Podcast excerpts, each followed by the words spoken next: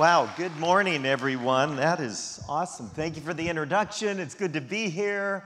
Thank you for your prayers and that we can be on your team as, as one of the missionaries out there in the field. Gosh, I can remember the first time I came here, I think it was with Joel Rosenberg, and we were in a different building. You had wooden chairs and all of that. Do you remember that? Was that a school or was that a. Yeah, that was so cool. I love what you guys are doing here. Love your heart. That was so cool hearing about the racial reconciliation, and it's just wonderful to be here. Worship fills our souls, and we're gone so much. We need it. We need it. So thank you, praise team. Okay. Well, a lot happening with the Doyles since last time I've been here. If we could do the first one, Stephanie.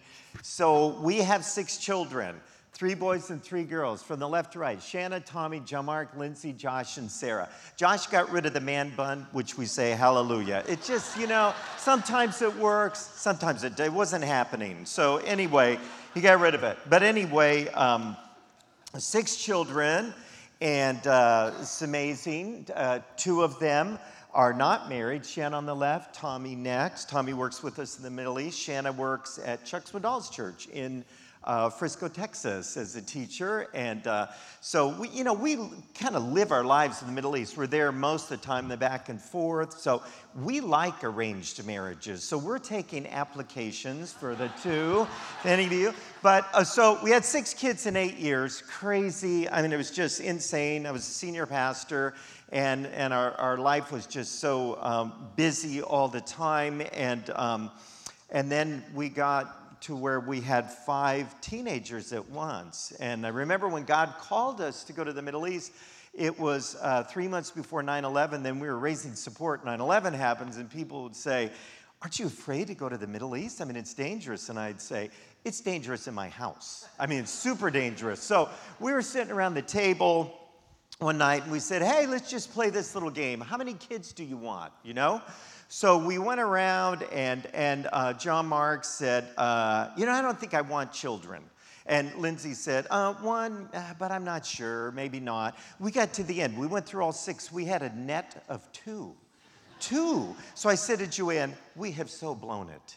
They don't even want kids, right? They, they, they, they're just, but they grow up, right? Next one, Stephanie. And they started to get married. And uh, that's Josh and Jesse. Did get rid of the man bun, and it worked. He got married shortly after. Okay. And so there they are at Josh and Jesse's wedding, four grandchildren. And but we kind of thought, you know, they're so spaced together. What if it just started happening at once? Started having kids. Well, last year we had the bumper crop. Here they are, three different families that we call them the 18ers. So I'll show you all the grandkids. Emma, top, uh, left, Bennett, uh, Ethan top, Emmett uh, in the red shirt, and then you have on the bottom left right Charlotte, Theo, and River. And I mean, we're around people and they see the three together and they think they're triplets. No, they're from different families. But it is so much joy seeing the kids have kids. And I think about this, I think about what must it be for God to look down and see us living our lives and we're getting rid of, rid of our busyness? We are tuned into what He's doing, not only here, but around the world, and we're saying, God, I want to be used, and we lead someone to faith in Christ. Imagine how God just looks down and sees those spiritual grandchildren multiplying. And I'm telling you, we're coming from the Middle East. Did you know, despite the danger, despite the wars, despite the refugees, the Middle East has the fastest growing church per capita in the world now. In the world. Now, that doesn't sound like something you'd hear on the news, does it? I mean, we're going next week to a Middle Eastern country and working in a city that is a radical city. And we work with 350 Muslims that have come to faith in Christ, been baptized, being discipled.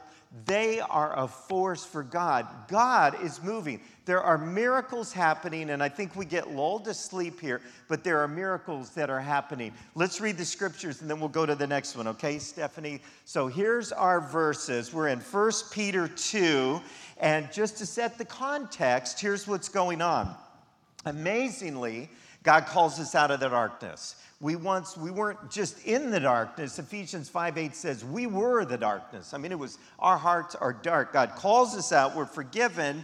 And starting in chapter 2 verse 4 we are um, we are uh, or uh, verse 9 we're chosen people a royal priesthood a holy nation god's special possession that you may declare the praises of him who called you out of the darkness into the wonderful light we know those verses. We probably have them memorized. We've heard them. Just let that sink in a minute. A royal priesthood, chosen people, special to God. But then Peter goes on and says, But you're living in a dark world. They're going to hate you. They're going to persecute you. They're going to try to kill you. So you're the people of God. But the people down here won't understand it. They're going to persecute you, and you're going to suffer for being his chosen people. Look at verses starting same chapter in verse 20. But how is it your credit if you receive a beating for doing wrong and endure it? In other words, that's not suffering if you deserve it, but if you suffer for doing good and you endure it, this is commendable before God. Here's the verses. To this you were called because Christ suffered for you leaving you as an example that you should follow in his steps. Those three words, in his steps. So Peter says, Look, I've been through a lot, had my ups and downs following Jesus, but he's called us out. We're a royal priesthood, chosen people, special to God. The world is dark, you're to suffer. How do you navigate your way? You walk in his steps just in his steps. I'm amazed at how many times in the Bible God uses just three words and it describes the situation perfectly and we remember it. Like, it is finished. He is risen. In his steps. This is what we're called to do. Okay, next one, Stephanie, if you could. Let's go to this, this next slide.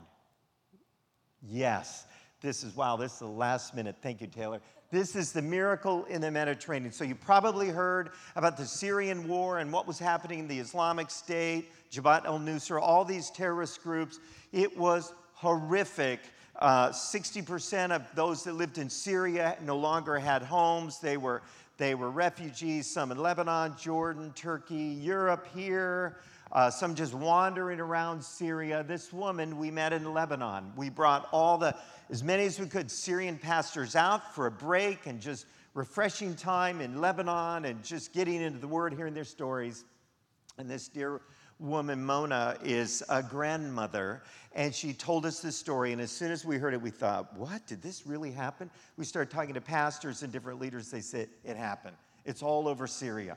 So she has a son that was living on the coast of Syria. It's the midst of the war things are bad. There's hardly any food. There isn't a lot of clean water. There are uh, people are just going through PTSD unbelievably. And her son uh, has a son that his name is Ali, and he was turning three years old. Ali has never spoken. He was born halfway through the Syrian war. He's used to hearing bombs explode, shootings every day, seeing dead people on the side of the road, Christians crucified on crosses. I mean, this kid's seen it all. He went into himself, he didn't speak. One time he said, Mommy, so they know it's okay. He can speak. It was a traumatized thing. But her son called, Mona's son calls and says, We're leaving Syria. We have to get out. There's no job. We can't pay our bills. We're in danger every day. They lived in a super unsafe place. And uh, today, we saw children drinking out of mud puddles. There's no water. We got to go. We're getting on a raft. We're going to try to float to Europe. And once we get there, we're going to get on the refugee trail and try to get to Germany or Sweden or somewhere where we're going to have a better life. We're going. And we're taking Ali and we're getting on this raft, and they do that night. The mom doesn't feel great about it, but what, what, what can she do? There's no life there. They get out on this raft, it has a little motor, and it's going out into the Mediterranean. They're out a couple of uh, hours fighting the waves, they're not making much headway. And all of a sudden, they see these horrific, big, bright lights in their face that just shine, and they think, What is that? It's a ship coming straight at them. And, and they're trying to get out of the way. They, they know that the, it's, it's going to be bad, and they're, they're trying to get out as fast as they can. They can't move very fast. They barely get out of the way of the ship, and it goes by. And after it does, they think, whew, we're safe. But once the ship goes by, the waves in the wake take that little rubber raft, flip it up in the water, and they go flying into the Mediterranean. They don't swim.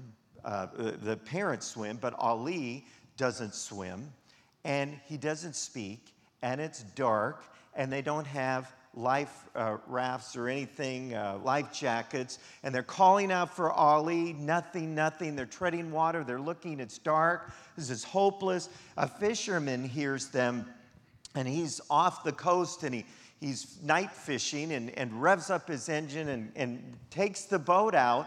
But it takes him about 10 minutes. He's fighting the waves and the wakes, and he's going as fast as he can, and he gets to where he hears the noise, and and so the husband and wife are crying out for Ali and they're looking, they can't find him. And this fisherman comes up and he pulls them into the boat and they're just beside themselves. We lost Ali. They get in the boat and there's Ali sitting in the boat. He's in the boat, sitting at the back of the boat. It's a big, long boat. He's sitting there. They're hugging him and crying. How did this happen? And Ali, he doesn't swim. And, and the, um, the guy that was the fisherman says, uh, I, I don't know. I just, I heard the noise and he was the first one I saw. He was floating. He's just floating in the water. I, but he doesn't swim. And he said, Well, I guess he does now. I, I don't know, you know? And oh, Ali, we can't believe it. What happened? They're crying. And Ali sits up and he speaks for the first time. And this is what he said Jesus was there waiting in the water for me. Mommy, Daddy, Jesus was there and he lifted me up. Now, did you notice the first word that he said? Jesus. And it unlocked everything. Ali has been speaking ever since. They went from there and they had a decision to make. And you know what it was? We're leaving. We're going back to Syria. If Jesus is strong enough to protect us out in the, the sea, we're going back. We're, we're going there. And, and don't you want to follow Ali's life? I mean, is this the next Apostle Paul? You know, he, he said that Jesus smiled at him. He lifted him up and smiled at him and said that he would be okay. And he has spoken ever since, no problem. Speaking, speaks all the time. In fact, his grandmother said, I wish he'd tone it down. He talks all the time. He's telling people, Jesus was there in the water for me. Listen, he is doing miracles. He is saving souls. He is calling people to the front lines to be in the army, to fight against the darkness. Ali is going to be one of them. Okay, next one, if we could. This is Sebastian. Sebastian is from Sweden. So here's, I'll just put it in the context. Sebastian was the Ozzy Osbourne of Sweden. They were in this uh, shock group. They, they, they sang songs, was the lead singer. They sang songs about their crimes. They, they packed out arenas. They, it was the big drug infested uh, concerts. They, they sang about their crimes. The guy that started it was in the penitentiary. Let's do a rock group. Let's make it just horrible, horrific. Let's sing about the stuff we do. They had really good lawyers. They always seemed to get off. I mean, this group was so bad that there was one guy in the group that masterminded a robbery off a plane that flew in from China. They faked like a Brinks truck and got a truck and painted it and everything, got away with $5.2 million. Finally, got caught later as they were singing songs about it. This is a rock group. And you know what the name, Sebastian's in the middle holding the baby. You know what the name of their rock group was? The Cartel. Oh, wow. Want to send my kid to that concert, right? Wow. But Jesus came to Sebastian. And believers started to reach out to him. He started to have dreams. He started to, to read the Bible. The, the Bible that he, he read, his favorite verse was, The Lord is my light and my salvation. Whom shall I fear?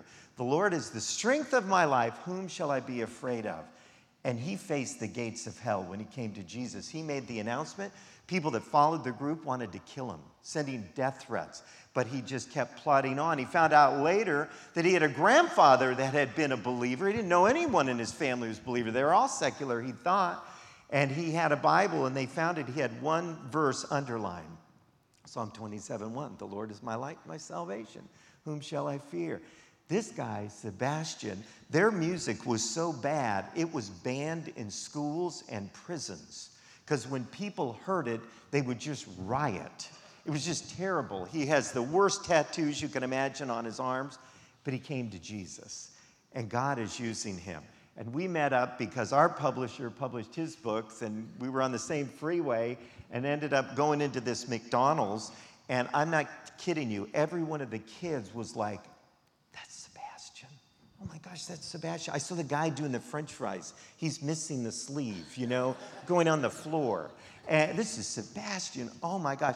He is a powerhouse for God. Now, what does that have to do with the Middle East? You know what God's given him a special heart for?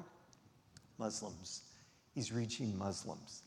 There's a lot of refugees there, and people are sick of them in Europe. And so they feel like lepers, and nobody wants them. Just get out of here. There's a lot of crime and all kinds of stuff and he's reaching them. Pray for Sebastian. Uh, God's using him. Okay, next one. So, if you go into the Middle East, you're going to hear stories when you work with the underground church like we do that just are off the charts. You just can't even conceive of it. You just can't. This is Mohammed. Mohammed is married to Wissam. They have three children. He lived in Syria. He had three businesses where he made millions. He supported the Islamic State with his money. He didn't have to serve in the Islamic State because he was making money, and they liked that, and he financed a lot of things.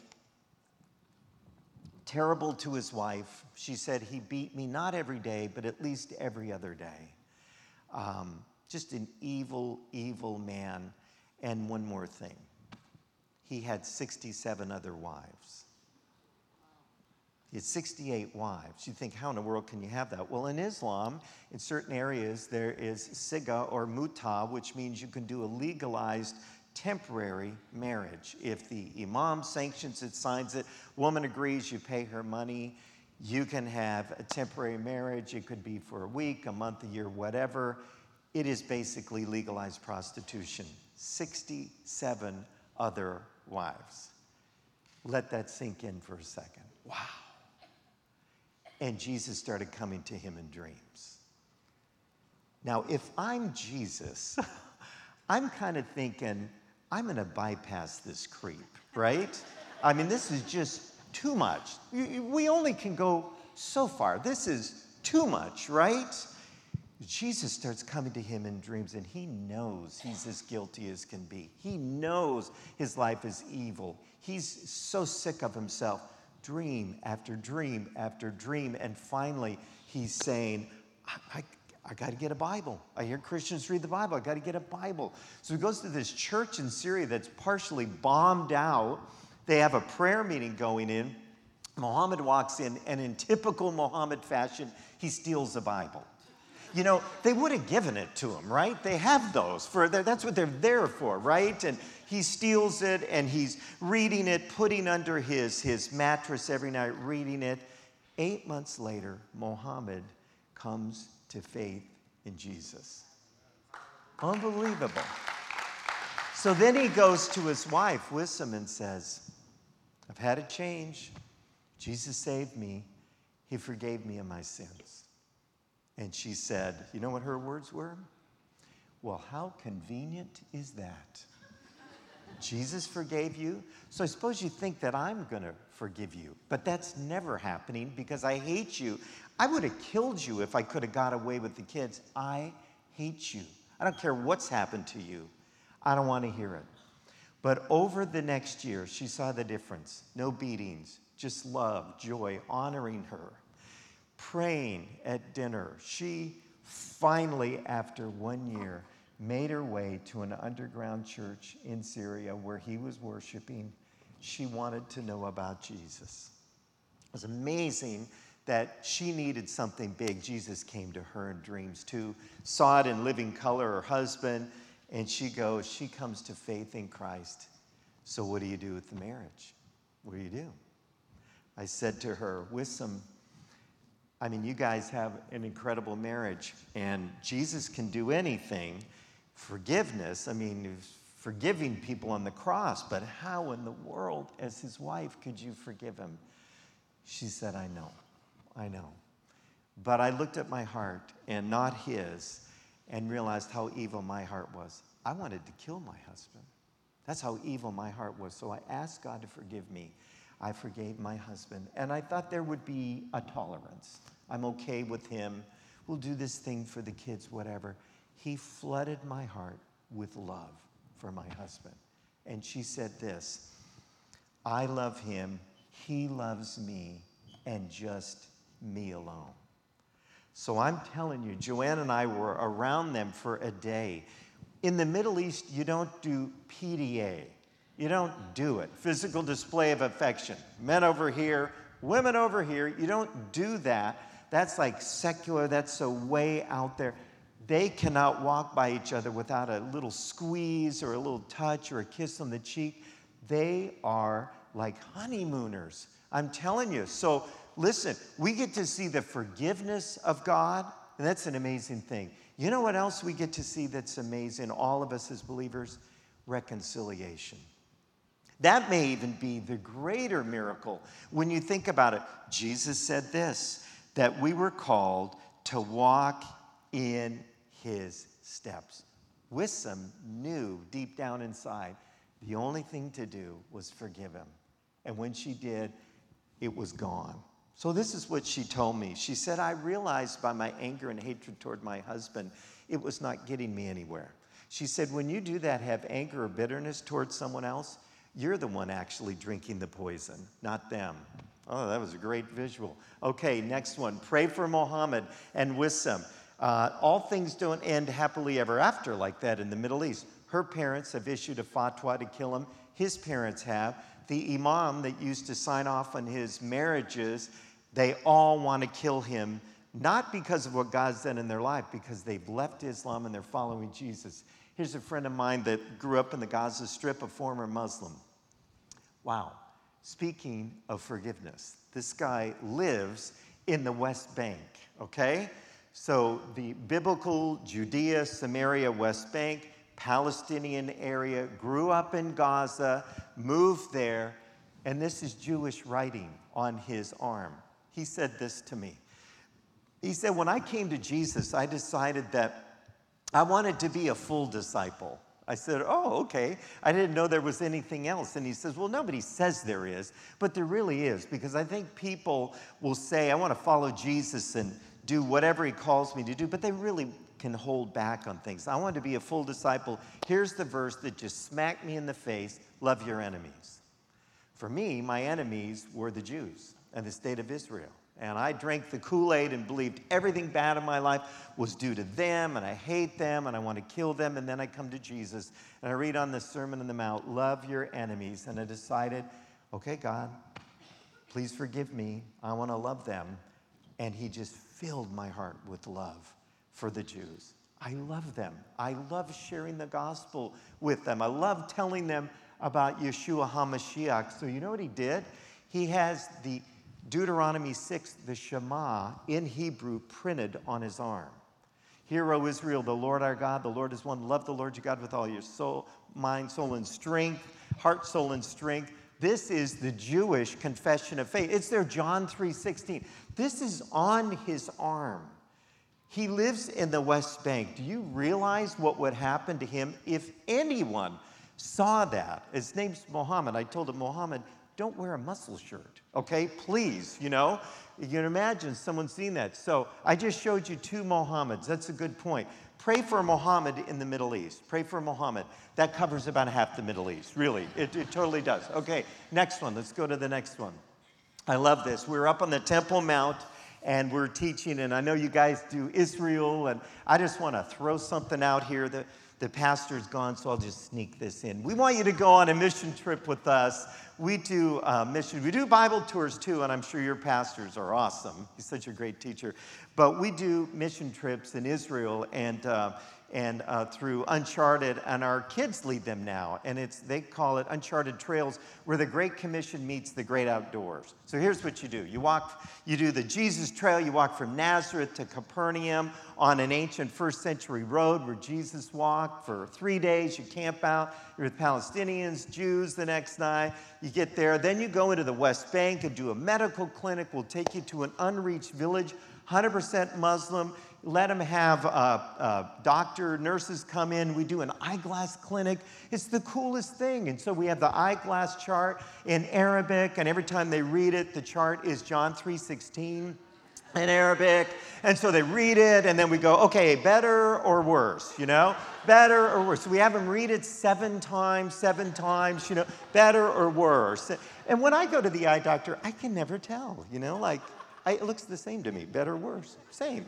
But anyway, uh, that's what we do. You get to do that. Then you go to Jerusalem. We have a big initiative where we're working with Holocaust survivors.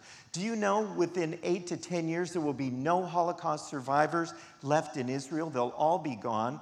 The war's been over for so many decades now. The average age of a Holocaust survivor is 88 but we work with chosen people in our ministry. And last year, it's so cool 60 Holocaust survivors came to faith in Christ and were baptized, if you can imagine. Many of them in the Jordan River. Oh, you get to do that. And then when you're done with that, you go into the desert and you work with the Bedouins in tents, Lawrence of Arabia, think that. And they're Muslim too, and you get to share Jesus' love and they're warming up. So let's do this. Can we just put it on the calendar now and see if the pastor notices it? Can we just do that? No, we would love to take you guys. It would be awesome. Okay, so we're up on the Temple Mount. We're showing them what's happening, the place of conflict, and all these things that are happening riots up there, Jews coming up to pray, Palestinians hitting them with rocks. They're paid by um, uh, Qatar, uh, Kuwait, uh, actually pays their salaries. Palestinians up on the Temple Mount to, to cause problems. It's a sad thing. But anyway, so I'm up there and talking about what's happening with our Bible tour. And be careful, things can heat up, and nobody's looking at me. Nobody's watching me. And I, I thought, what, what, did something happen? I turn around, and there's my wife, Joanne. She's not sitting there telling how bad the situation is. She's doing something about the situation. She's reaching out to Muslims, doesn't know these women at all, sees them just with a big old smile. Hey, where are you from? Walks up, says hello. Look at the next picture, if you would, Stephanie. Look at that. Wow. And I mean, we've got people with us that have never talked with the Muslim. They don't know what to think. They watch too much news. They're getting the worldview from the news. Had a chance to talk with them, share the gospel. Amazingly, Muslims are open today to the gospel like never before. I said it last time I was here, but we have a new set of numbers. In the last 10 years, more Muslims have come to faith in Jesus than in the last 1400 years of Islam. Okay? Last 10 years, 14, I think God's doing something, right? I think he's I think he's running a special on Muslims or something, right? Okay, next one. Let's go to the next one if you would. And so here we are. This guy looked kind of mean. He's an imam. He's on the Temple Mount. A little crusty old dude. Didn't like Christians around and all that stuff. And but a few minutes later, um, he just kind of warmed up and and I don't know what it was. I think maybe he had a crush on my wife. I don't know what it was. Something happened, but he started listening. We got to share the gospel with him. Had a whole group around, and we said, Hey, well, how can we pray for you? You're a man of faith. We're, we're people of faith too. How can we pray? And he said, Well, my wife is sick. Okay, we're going to pray. In Jesus' name, Lord, would you heal his wife? And there's like 30 people around. This dude was touched. I mean, he looked mm, kind of uh, extreme, but just loving him, praying for him. And when God heals his wife, he's going to go, What was it? Who was that that prayed for us? Okay, next one, if you would. So, next slide, if you could. There you go. This is Farah. Wow. And my wife and I are writing her story now in a new book, Farah. Unbelievable. So, there's a rule in Jordan that if you work and you're a single woman, part of your pay that you get is put into an account and saved for your marriage. So you can't touch it. It's something the government does. It's like a Social Security kind of thing, and they take it. and uh, Farah was uh, free and easy and just loving life and making a lot of money, but her mom got cancer and it was really bad. And it ended up that what happened is the dad called her one day and said, uh, Your mom needs a, a surgery and it's going to cost $6,000. I've already looked in your account. You've been working and saving with the government, and it is $6,000. But the only way we can get it is for you to get married. And she said, But I don't have anyone in mind. I'm not, I'm not anybody. And the father said, We've already arranged for your marriage. And of course, it was to someone that was many years older than her. She had no say, she had to do it. The cancer surgery worked on her mom, but she's thrown into this marriage of this man that really doesn't like her and beats her daily and would say some of the most da- uh, downgrading things. He, she would cook him a meal, trying to make him happy, and he oftentimes would throw it in the trash can. Once he said, This is so disgusting, it's even more disgusting than you. So her life is terrible. She wants to commit suicide. But there's these Syrian refugees flocking into Jordan, just thousands of them. Jordan has one of the highest uh, population growths of of Syrian refugees. In fact, I think the third largest city now in Jordan is a refugee camp of Syrians. And so she's seeing these Syrians, but she's meeting some of them and they have joy. These Syrian refugees just have joy. And finally, she grabs this one woman and says, Okay, you have nothing. You lost everything in Syria, but I keep meeting this group of Syrian refugees. And of course, they're covered, Muslim, and says that. Um, but you're smiling. What is it? What, what is going on? And this one woman said, Well, I have a secret. And she said, What's the secret? It's Jesus. She goes, It's Jesus? Well, he's a prophet. No, he's more than that. It's Jesus. I gave my life to Jesus, and that's why I smile. Everything's changed. What? So she wants to know more. She, she just can't believe it. What, how, how, how do I get this joy? And over time, some of them lead her to faith in Christ. Okay, that was Farah before. This is Farah now. In the middle, do you see her? Let's go back and see the one before, if you can. Covered. Look at now. This is her. I'm telling you, this girl is a fireball for Jesus. You know what she did when she got baptized? She said afterwards, they're in dripping clothes. They said, Well, let's go back and take you to change your clothes. There's a room back here. They have to do it with, with Muslims, former Muslims, behind a locked door in a church in off hours so they're not seen by family, whatever. And um, she said, I, I don't want to change my clothes. I just love the feel of this water, just that Jesus has cleansed me. I don't want to change my clothes. I don't want to dry my hair. She has Jesus in her life in such a deep way, her husband is this close to coming to Jesus, okay? So would you pray for him? I kid you not, his name is Muhammad again, okay? but please, I said that as a joke, but I'm proving it, right? So, so please pray for her husband. He is this close. He's seen a change. She loves him despite how bad he was to her. He has loosened up, no beatings. He knows something's going on. He's meeting with some of the key leaders there, hearing about Jesus. Please pray for him. God's moving. Next one, if you would. God is moving in such a powerful way. Hey, listen, every year, Uncharted, here's what we do we find the most persecuted believers in the world, and then we do a national letter campaign where people write letters and we deliver them. So, four years ago, it was the Egyptian widows. Remember, they lost their husbands on the beach in Libya to ISIS? The next year after that, it was Syrian pastors right in the middle of the difficult areas in Syria, surrounded by ISIS, all the terrorist groups. Last year, it was North Korean defectors that have come to South Korea and are now believers. We brought them like 3,000 letters. This year, it's the Nigerian widows the Fulani Muslims, they're trying to just wipe them out. One weekend in June a year ago, 100 villages were leveled, kids were kidnapped, women were taken. This is not getting the news coverage that it should. But we're going with Voice of the Martyrs in December.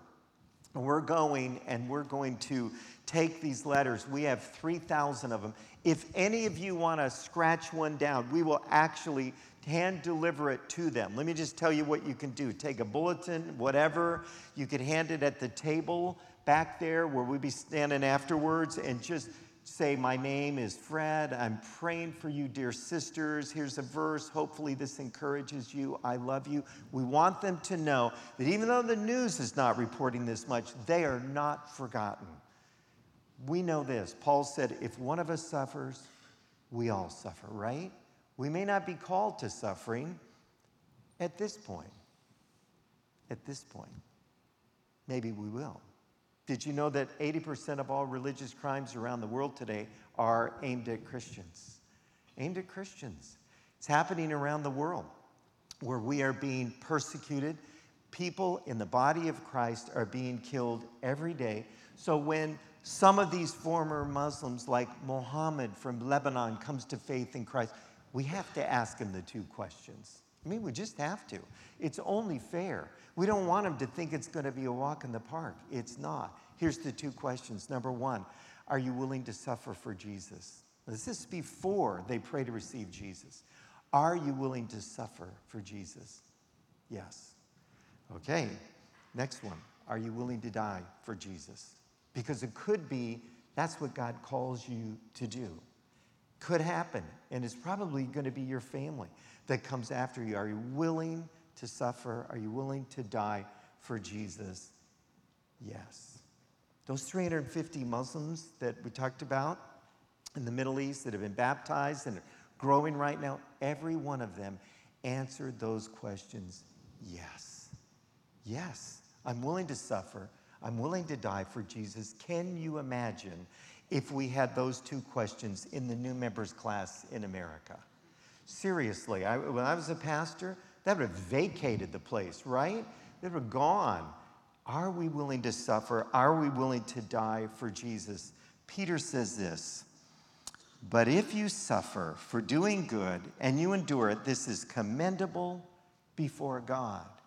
To this you were called, because Christ suffered for you leaving you as an example that you should follow in his steps. Three words. You've been called, the world's evil, they won't recognize it. How do you navigate through this as foreigners and aliens?